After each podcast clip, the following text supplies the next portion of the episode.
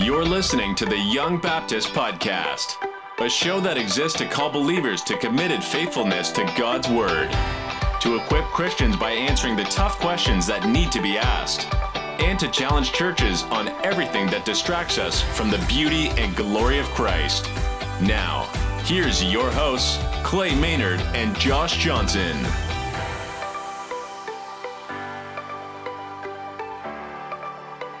Thank you for listening to the Young Baptist Podcast. We're so glad you've chosen to spend your time with us today.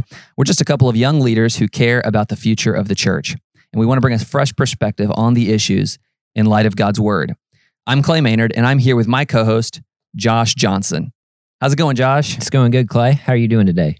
I'm doing great, man. You know, I just started reading Gentle and Lowly Excellent book. Yeah, by Dane Ortlund. Okay, so for our listeners, Josh actually won a book giveaway Yeah. on the Brian Sams podcast. Yep, Brian Sams on I, I don't know what episode it is, but he listed his top 10 books for 2020. And at the end of it, he was like, if you rate, review, and share, you get a free book. And I like books. So Yeah. I went for it. Oh, and Josh, you like books, but you are such a good friend Oh, because thanks, Clay. instead of getting another book that you would have enjoyed, I'm sure, you got me a Kindle version of Gentle and Lowly by Dane Ortlund. And I've been wanting to read this book. Uh, Josh, you've completed the book, Yep, correct? mhm, all the way through.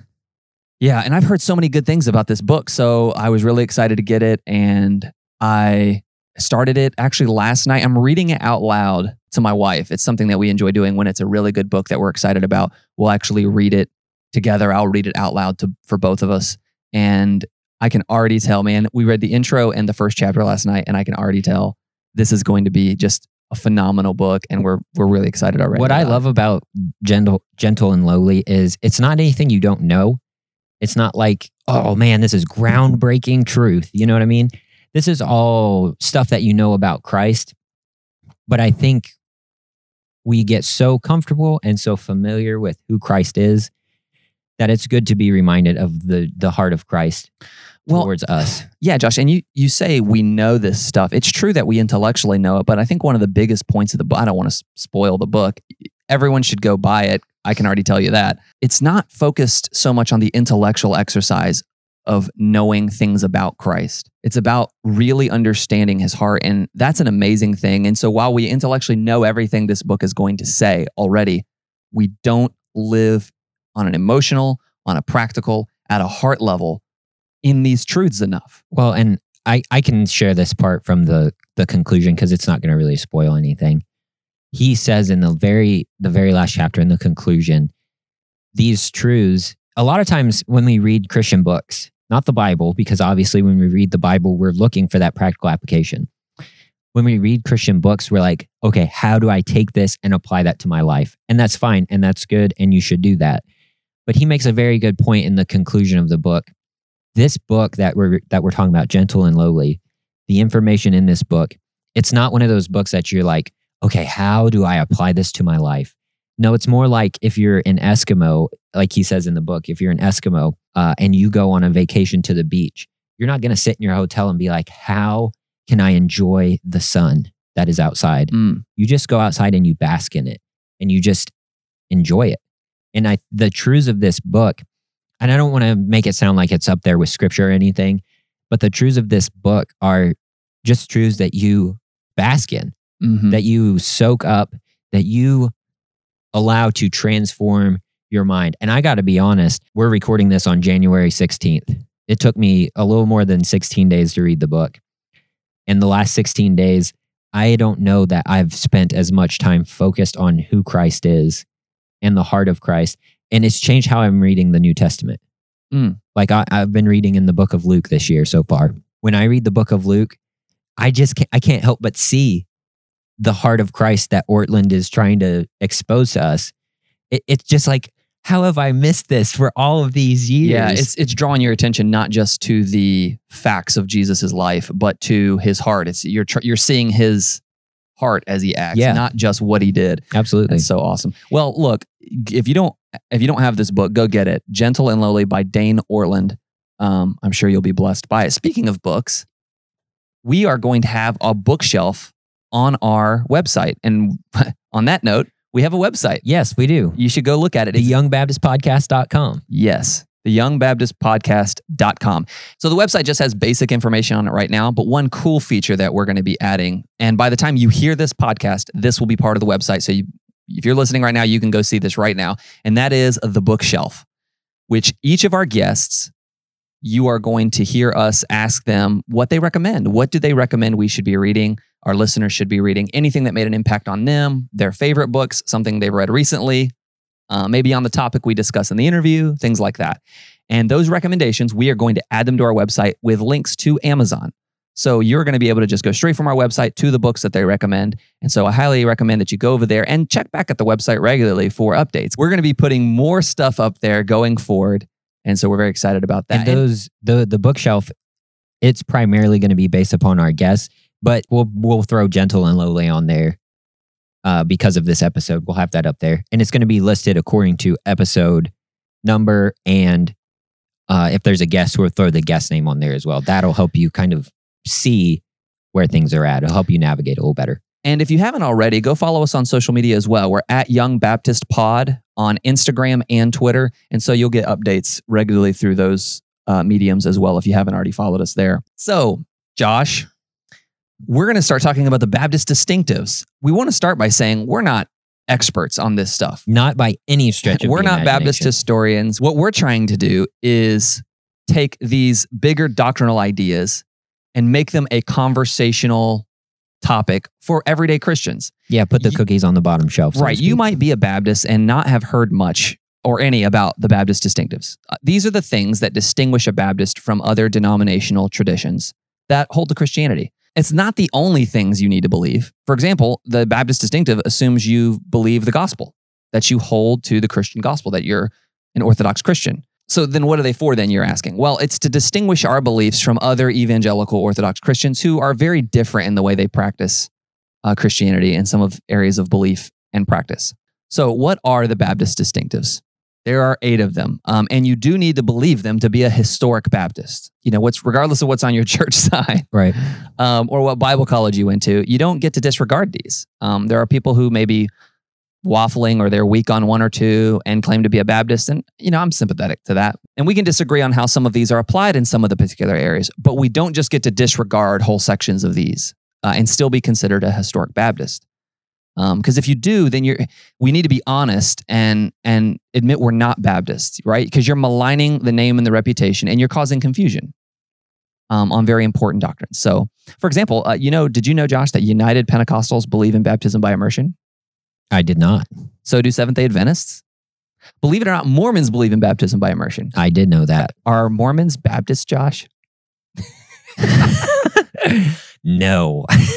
Right. So you don't. The point is, you don't get to pick and choose which of these you believe, and still be a, a Baptist with any historical accuracy. I like how Clarence Larkin defined being a Baptist in the book Why I'm a Baptist uh, on page 69. He said, The Baptists hold that a scriptural church is a local congregation of baptized believers, independent of the state and of every other church, having in itself authority to do whatever a church can of right do, and whose members are voluntarily associated under special covenant to maintain the worship, the truths, the ordinances, and the discipline of the gospel. I mean, I think that's just a perfect picture of what a a, a Baptist church yeah, very like. concise. Great quote, Josh. What are the distinctives? Okay, so you got your distinctives, and they are all.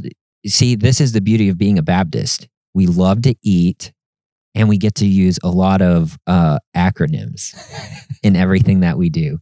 Okay, and we love alliteration, but there's no alliteration today.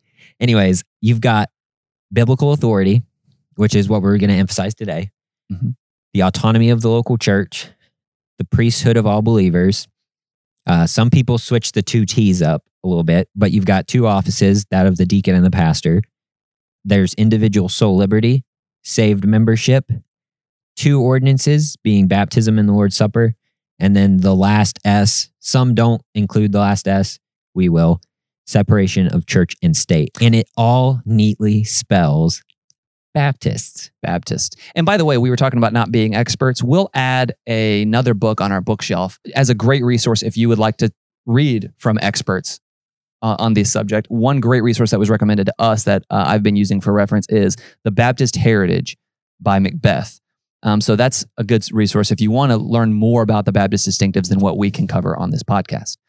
Uh, but we take these, we take this biblical authority for granted. This is the first Baptist distinctive, but we shouldn't take it for granted because we don't get any of the other distinctives without it. The power of the distinctives, all of them, unlike a lot of other traditions, they don't come primarily from our church traditions, but from the scripture. So we have to establish God's word as the final authority over tradition, over men's opinions, because the rest of the distinctives are based on God's word and not tradition. So a tradition is not necessarily a bad thing, Right. but it should never be treated on a level with scripture when discussing these things. Well, and believing biblical authority is is it's truthfully a safeguard from well, let me rephrase that. Believing and practicing real biblical authority is a safeguard from traditions and other things usurping power that they don't Yep. They're they're not biblically given. Yep. And taking us It- away from Yeah, scripture. in the in the Baptist church. so Josh, let's talk about definitions. What is biblical authority? Well, let's let's go to the scripture first. You know, if we're going to believe in biblical authority, let's go to the scripture. And we're going to kind of have one verse as a text, 2 Timothy 3, 16 and 17. It says, All scripture is given by inspiration of God and is profitable for doctrine, for reproof, for correction, for instruction in righteousness, that the man of God may be perfect, thoroughly furnished unto all good works. Literally, everything that you need for doctrine, for instruction in righteousness. It even says there for doctrine, reproof, correction, instruction in righteousness, to be thoroughly furnished unto all good works. It's all there in the scripture. It's all right there as we need it. And Yeah, which is what you'll hear this doctrine referred to as the sufficiency of the scripture. yes, the the scripture is enough to teach us what we need to know. and and while there's the the t- the topic of the scripture and bibliology, we could definitely go into a lot deeper.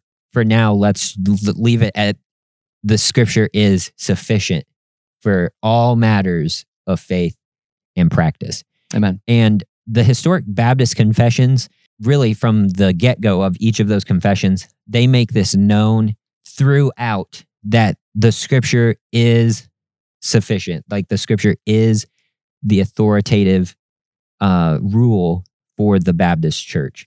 And I have four different Baptist confessions I'm going to read today because it's important when we look at our Baptist distinctives, our why we're a Baptist, we understand where we actually came from Mm. and know that this isn't something that your favorite preacher made up 20 years ago. It's not unique to your the Bible college you went to. no, it, this is our roots are historic and we can and trace them back to roughly the 1600s. Some of you probably won't appreciate that statement, but that's okay. uh, Well, it's these distinctives particularly as codified in a in a record. yeah, It goes back to the 1600s. Josh, just for a second, if we could establish a confession for people who are not as familiar with historic confessions that Christians have written, they're just a they're a group of Christians who put down in writing. It's almost like if your local church has a statement of faith. Yeah. This is what this is. It's historic groups of Christians who said it is important for us to establish the way we interpret the scripture on these important doctrines. And that's what we're referring to. And he, Josh said he's going to read from four of them. And it's important that we read from multiple of those sources because we want you to see it's not just a one off. It's not just, like he said, it's not just your pastor, but it's also historically not just one or two people. It is a rich history of Baptist doctrine. and I'll throw this out there. Each of these confessions of faith, if you were to look them up, they all point back to the scripture. That's right. there is at the end of each of these these segments that I'm going to read here in a minute there is a list of scripture that they are wanting the reader to go back and to look and uh, we're not going to get into all those scriptures today but I think it's important to note that even with these confessions the purpose was to get the reader to look back at the word of God the which is the final authority so let's go ahead and jump right into them You've got the London Baptist Confession of 1646, Article number eight. It says, The rule of this knowledge, faith, and obedience concerning the worship of God, in which is contained the whole duty of man, is not men's laws or unwritten traditions, but only the word of God contained in the Holy Scriptures, in which is plainly recorded whatsoever is needful for us to know, believe, and practice, which are the only rule of holiness and obedience for all saints at all times in all places to be observed. That's pretty clear right there, just right out of the gate. Yep. The scripture is sufficient and it is our authority. Yep. Then you have the classic London Baptist Confession of 1689. It says the Holy Scripture is the only sufficient, certain, and infallible rule of all saving knowledge, faith, and obedience. Although the light of nature and the works of creation and providence do so far manifest the goodness, wisdom, and power of God as to leave men inexcusable. Uh, yet are they not sufficient to give that knowledge of God and His will which is necessary unto salvation? Therefore, it pleased the Lord at sundry times and in divers manners to reveal Himself and to declare that His will unto His church, and afterward for the better preserving and propagating of the truth, and for the more sure establishment and comfort of the church against the corruption of the flesh and the malice of Satan and of the world, to commit the same wholly underwriting, which maketh the holy scriptures to be most necessary those former ways of God's revealing his will unto his people being now ceased. Uh, that's 1689. Unfortunately, I jumped over one. I'm sorry. The, the London Baptist Confession of 1660. Uh, this is Article 23 that the Holy Scriptures is the rule whereby saints, both in matters of faith and conversation, are to be regulated. They, being able to make men wise unto salvation through faith in Christ Jesus, profitable for doctrine, for reproof, for instruction in righteousness, that the man of God may be perfect, truly furnished unto all good works. And then finally, you got the Philadelphia Confession of Faith in 1742, chapter 1, section 1. It begins with The Holy Scripture is the only sufficient, certain, and infallible rule of all saving knowledge, faith, and obedience. Just historically speaking, from these confessions, we as Baptists can conclude historically, we have held to the position of biblical authority. It, it comes back to finding our authority in God's word. That's right. So we got the scriptures, we got a couple of confessions of faith, and then there's a few books that I was able to uh, check out that I think speak to this well. Also, you got Baptist Beliefs by E.Y. Mullins. I don't know that we're going to link these on the bookshelf because these you can find online and read them for free. We'll put the link to the website where I read these at, and you can access. There are thousands of books on there. Uh, but, anyways, this is Baptist Beliefs by E.Y. Mullins. On page 1011, it says, There are three marks which, in a general way, may be said to sum up the position of the scriptures in the belief of the Baptist. The first is sufficiency. The scriptures give us enough truth for all religious purposes. In the scriptures, we have all the truth required for the religious life of men.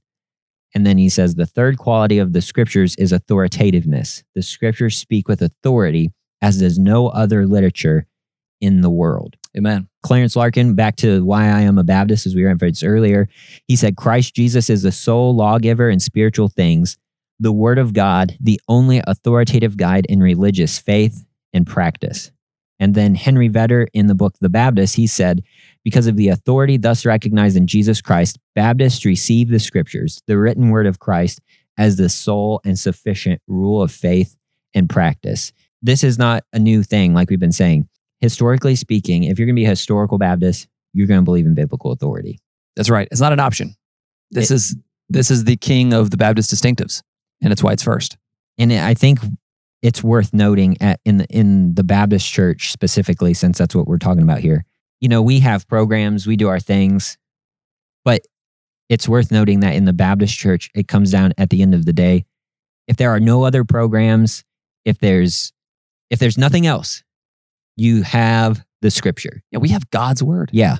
Because look, you can have church without programs, without classes, you know, without singing, even though that would be terrible. Look, I mean, you can just name it. You can have it church without those things. You cannot have church without the Bible. And all of those things are only powerful in so much as they incorporate and do a good job teaching Absolutely. God's word in our music and our programs and our classes and all of it. As being a Baptist, we, when you do church, you've got to ask yourself the question, where am I getting this from? Yes. And it's the only reason I'm doing this. Is it just strictly pragmatic? And I'm not saying that there aren't moments when being pragmatic is a problem. I, I don't think that.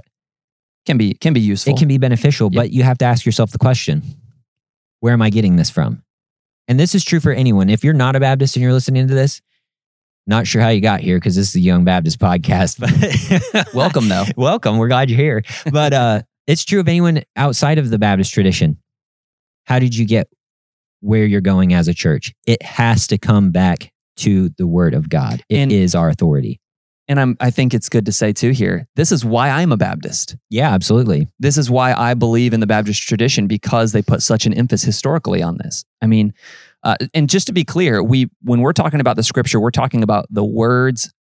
We believe the words of scripture are the words of God. Amen. It's as if God is speaking to you as he spoke on Mount Sinai. That's right. It's as if Moses has come down with the tables of stone Yeah. right you are that's the same seriousness we give to the bible that we hold in our hands and we we don't just believe these are the ideas of god we don't just believe it's the concepts we believe it is the words of god that's as a, they're as authoritative as god is And we we are not Baptists. I heard somebody say one time, "I'm a Christian, but the reason I'm a Baptist is because why not go to heaven first class?" No, that is not why we're Baptists. There's so many problems with that statement, anyways. But yes we're not a Baptist because we want to go to heaven, quote, first class. and it doesn't mean we think we're better than anyone either Absolutely not. we're just sinners saved by grace we just happen to believe that these things are true and that these distinctives And we're not also suggesting that our brothers and sisters who may be of other traditions don't think that the Bible is the final authority. Right. No, it's no, because it's because the collection of all these distinctives that make us a Baptist. There Yes. are other Christians, non-Baptists, who believe in the scripture as the final authority for all matters of faith and practice. That's that's correct. So the question now is, okay, so we've talked about all this. I mean, we've gone through all these quotes, we've gone through all this historical literature. Why is this important? That's the question we have to ask. And how can we fail this important Baptist doctrine? What does it look like to to to practice this? Well, what it is when we fail, when we fall short of this, is by no longer treating Scripture as sufficient or not giving it supreme authority in your church. And I think there's two ways historically that we've seen this done. One is by devaluing God's words in some way. The second is by overvaluing or elevating other things in importance until it rivals the authority or the influence that the Bible has in your church. Um, so let me let's go through some examples of this, of this. The first example, let's talk about devaluing God's word, taking God's word not serious Mhm. or as serious as we should. Um, the theological liberalism of the mid 20th century, for example, Sure.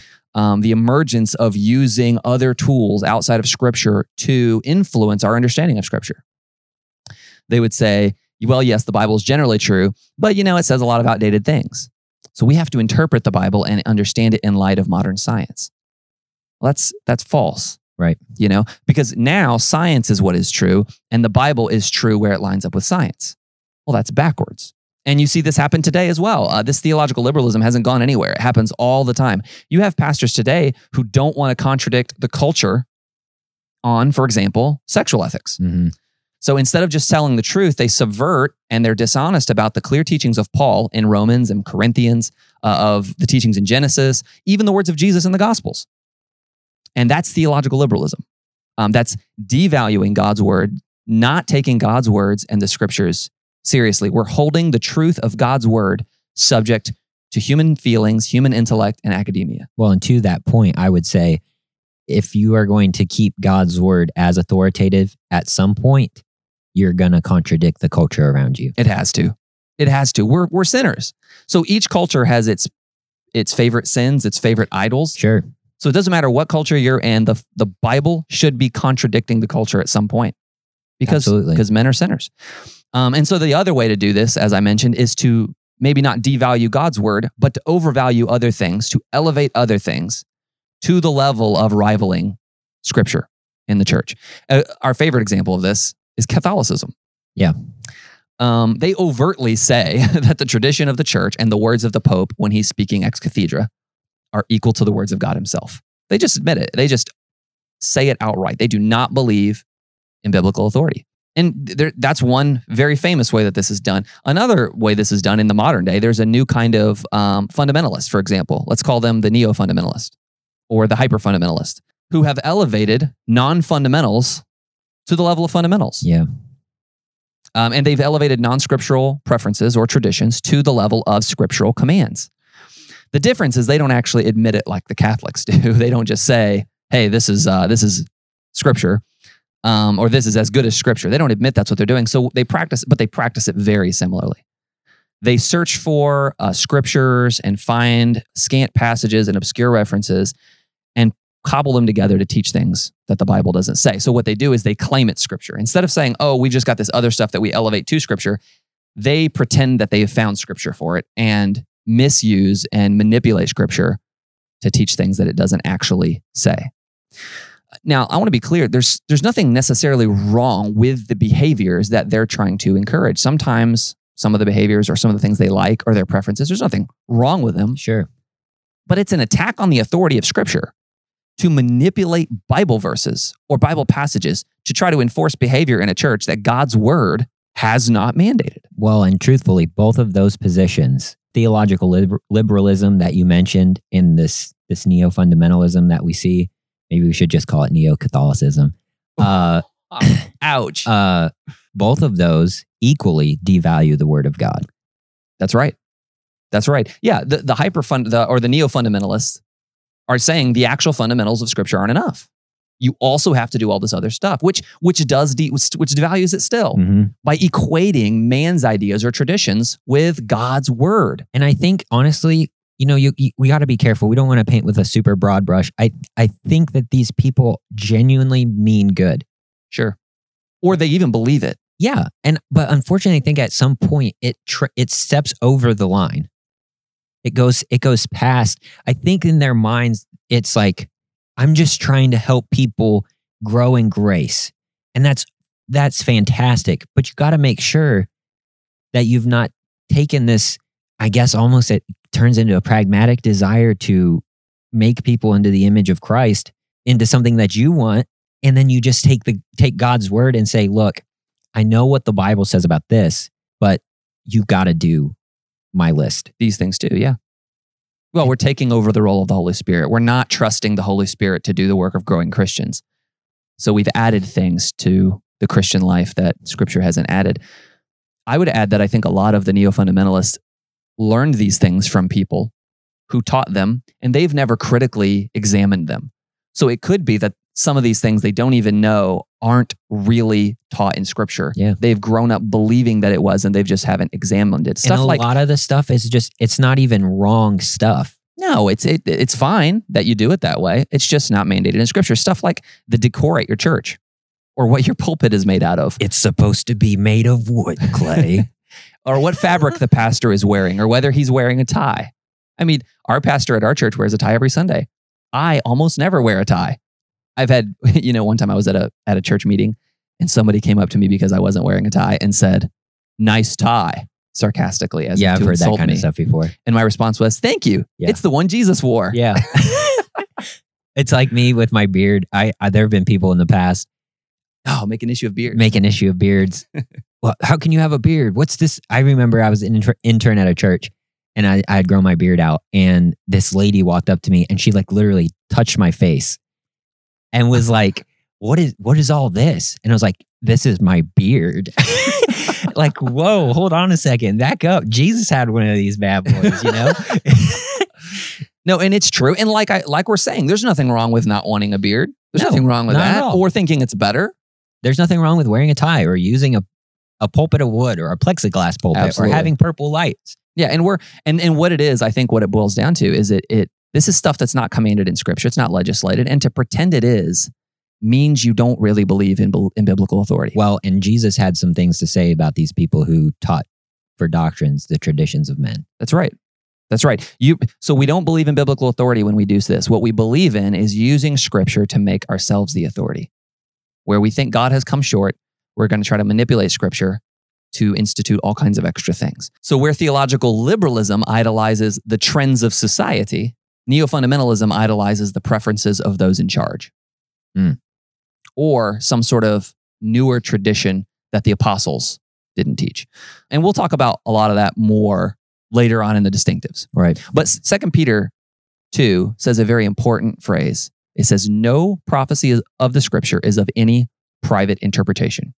So, what that means is I don't get to read God's word and say, I tell you it's saying this and you have to accept it. Mm. You have the right to, as the Bereans did to Paul, Search the scriptures. search the scriptures for yourself. And Paul, by the way, commended them. He didn't call them rebels. He was glad that they did those things. He said they were they were better for that. Yeah, so- he said these were no more noble, More than noble. those in Thessalonica. Yep, because they didn't just accept what Paul said, they checked it against scripture. And so you have the right as a Christian.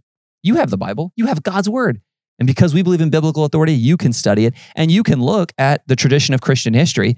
Let me tell you something. If you believe stuff that nobody in Christian history has thought, except for you or your pastor and your friends, it's very likely it's not in the scripture. Yeah. And you've just come to those conclusions on your own. So it's, it's important to re examine the scriptures and make sure that we're lining up with it and allowing God's word to be the authority over, over anything else that we think. And that's something I'm extremely thankful for our pastor on is he said it from the pulpit a number of times. Don't just take my word for it. Go search the scripture yourself. Study the Bible. And if it's not in there, he he said from the pulpit, if it's not in there, tell me. Mm. I want to I want to correct it. I'm thank I'm thankful for that. That's humility. That's saying, I am under God's word. Well, and that's that's the thing about biblical authority is it truly is a sign of humility because what you're doing is you're saying I am not the authority on the matter. I'm yielding to the authority of another. And it's it's funny that it really is a sign of humility because when you really boil it down, who exactly are we to say that we have any sort of authority over God's church? Because it's not our church, it's right. God's. And it- right. it- we, we should have already yielded ourselves to that. But in our humanity, in our sinfulness, it's so easy to be filled up with pride and say, This is the way, walk ye in it. This is, let me say mm. that again. This is my way, walk Yep. ye in it. Yep. Instead of saying, Hey, this is the way of the Lord. yeah, you'll you hear know? pastors say things like, My church will never do that. My people will never do that. That's a dangerous attitude to Yeah. have. It's God's people. It's God's church. Um, I'll just give you some crazy examples. I talked earlier about people who reject the Bible's teaching on sexual ethics. I had a long argument with a pastor of a church over homosexuality being a sin. There's a real church out there with a pastor who believes this. And he was trying to reason his way out of major Bible pa- passages. That's theological liberalism. Yeah. That is devaluing God's word. I've heard pe- things added to scripture. Have you have you ever heard of the curse of Ham? I heard a I heard a podcast episode on it. Genesis 9 talks about God cursing one of Ham's children. His name is Canaan. So it's the curse of Canaan, not the curse of Ham. This doctrine that appears nowhere in scripture is cobbled together by pulling together unrelated passages from around scripture to try to and, and by the way, historically, this argument was used to justify slavery. This is the kind of thing you get into when you're not just resting on what the scripture clearly teaches and you're trying to ground up some concoction of scriptures that fits what you want to do. Another good example of this is it's not a good example, it's a bad example. Is 1 John 2:19. Have you I know you've heard this. well, I'm going to get into hot water here. He says in 1 John 2:19, they went out from us because they were not of us. That's right. They, They- left their local congregation. Yeah. And went to another church. Yeah, that's not what he's saying, is it? oh, but that gets used to say, oh, they, because he says if they were of us, they would have no doubt continued with us. That is not talking about a Christian who leaves one congregation and goes to another Orthodox Christian church. It's not even talking about somebody who leaves a Baptist church and goes to a different denomination. It says in verse 18, ver- this, that's, that's verse 19 I just quoted. Verse 18 says they're antichrists. These are people who were never saved. He says that in the text. And then in verse 22, he says that they have denied the Father, they've, they've denied the Son, because, or they've denied the Father because they denied that Jesus was the Son of God. So that is the context. 1 John 2:19 is not talking about Christians Hmm. who trust in Christ for salvation. And I have repeatedly heard this used applied to Christians Hmm.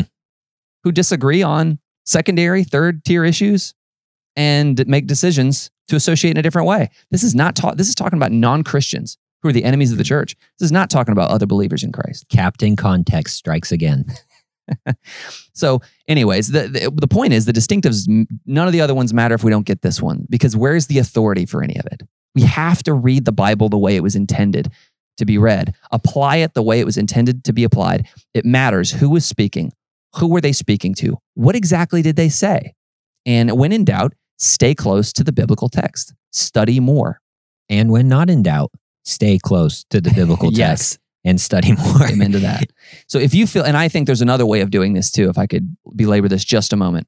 There's another way of not believing in biblical authority. Maybe you don't teach for doctrine the commandments of men, but maybe you spend so much time in church talking about personal opinions or preferences that it takes away from the influence of scripture. So we're not here to learn about the, the ever changing temporary feelings or, or opinions of man. We're here to learn the everlasting words of God. Yeah. And so there is a place for elders in church to teach people how to apply scripture. You know, First Peter 5 says that they're examples to the flock.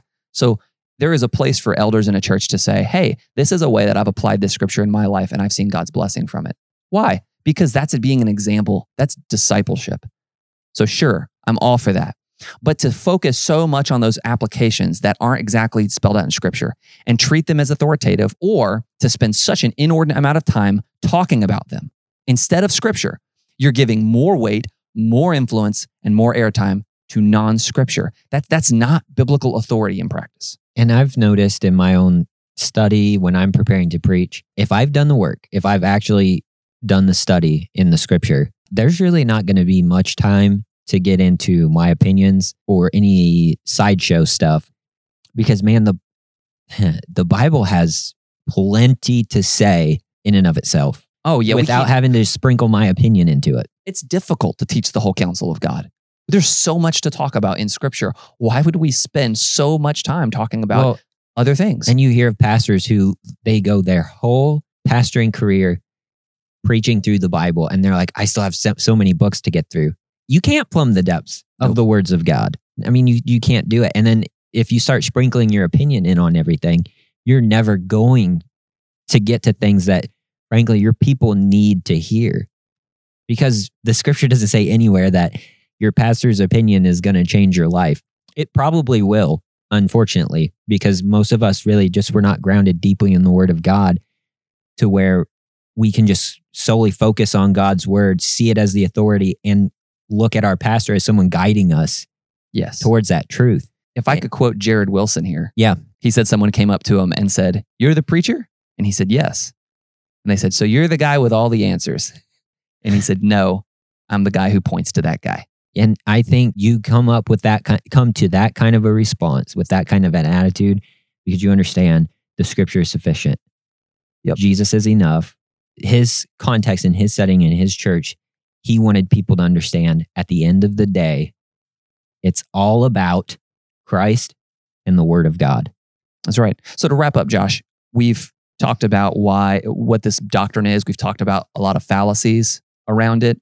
It's important because if you don't believe it the way historical Baptists have, if you don't believe in the historical Baptist doctrine of biblical authority, you get you can get into theological liberalism where you're scared to say what God's word says because you're appealing to human understanding, human feelings, and human reasoning. And that'll get you in trouble.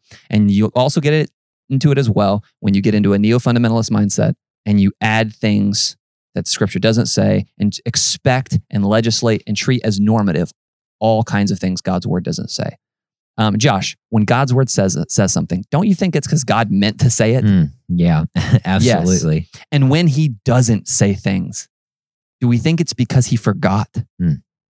That's good, Clay. No. That's good. Uh, so biblical authority is important because what is the doctrine of biblical authority in a nutshell?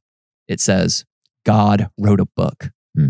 It is sufficient and it's authoritative. As our text said today, the man of God can be perfect, thoroughly furnished unto all good works. So, are you a Baptist? Then you believe in biblical authority, Or you should. You definitely should. or And you it's, should. it's important just once again because biblical authority it gives your preaching it gives your ministry authority that is solid and unchanging. It takes it really it takes pressure off of you. It really does. Amen. because you're you're saying hey look i'm just saying what god said here. We're going where god said to go in his word. And man it just takes it takes all the pressure. It takes all the pressure off of you. Well, Josh, this has been great, man. it really has. I mean wow this is fun fun. What an important topic and what an important doctrine. Hey, if you have questions, reach out to us on social media, send us a direct message, leave us a comment. We would love to talk more. or you can email us Oh, at yeah. the young baptist podcast at gmail.com we have an email address uh, send us an email. It's right there on our website. Fill out the contact form. We'd love to get in touch with you. On the note of biblical authority, we have an interview. Yes, our second interview. Our second ever interview is next episode, two weeks from today, two weeks from the time you're listening to this. It is going to be coming out on February the 22nd. Pastor Brian Sams, Pastor Brian Sams. River We're gonna, City Baptist Church, Jacksonville, Florida. yes. We're going to be interviewing him on the topic of biblical authority and specifically how does biblical authority play itself out in very practical ways in our churches and in our Christian lives. Yeah, We're so- very excited about that. So mark it down. Dr. Pastor Brian Sams will be with us yes.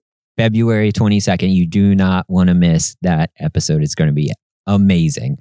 And you know, Clay, before we before we sign off here, we just kind of want to give a quick shout out to the guys over at the Recovering Fundamentalist podcast and our RFP fam. Mm. We have the privilege to be part of the network, the Recovering Fundamentalist network. Man, those guys are awesome. We know a lot of you uh, who are listening today probably came here uh, from hearing them, and we we're super thankful that you're listening. Brian, Nathan, and JC, they're an encouragement and a, Yes. been a blessing and a help to us. We just want to say thank you guys for including us in the family. Yeah, we're, we're, we're so grateful for them, their mentorship and their encouragement. Absolutely. Absolutely. Well, Clay, what do you think, man? Sola Scriptura. There it is. there it is. Thank you for listening to this episode of the Young Baptist Podcast. Follow us on Instagram and Twitter at Young Baptist Pod. And check out our website at theyoungbaptistpodcast.com. If you enjoyed today's episode, please take a moment to leave a review wherever you consume the content. And be sure to subscribe so you never miss an episode. Thanks again for listening, and we hope you'll join us next time on the Young Baptist Podcast.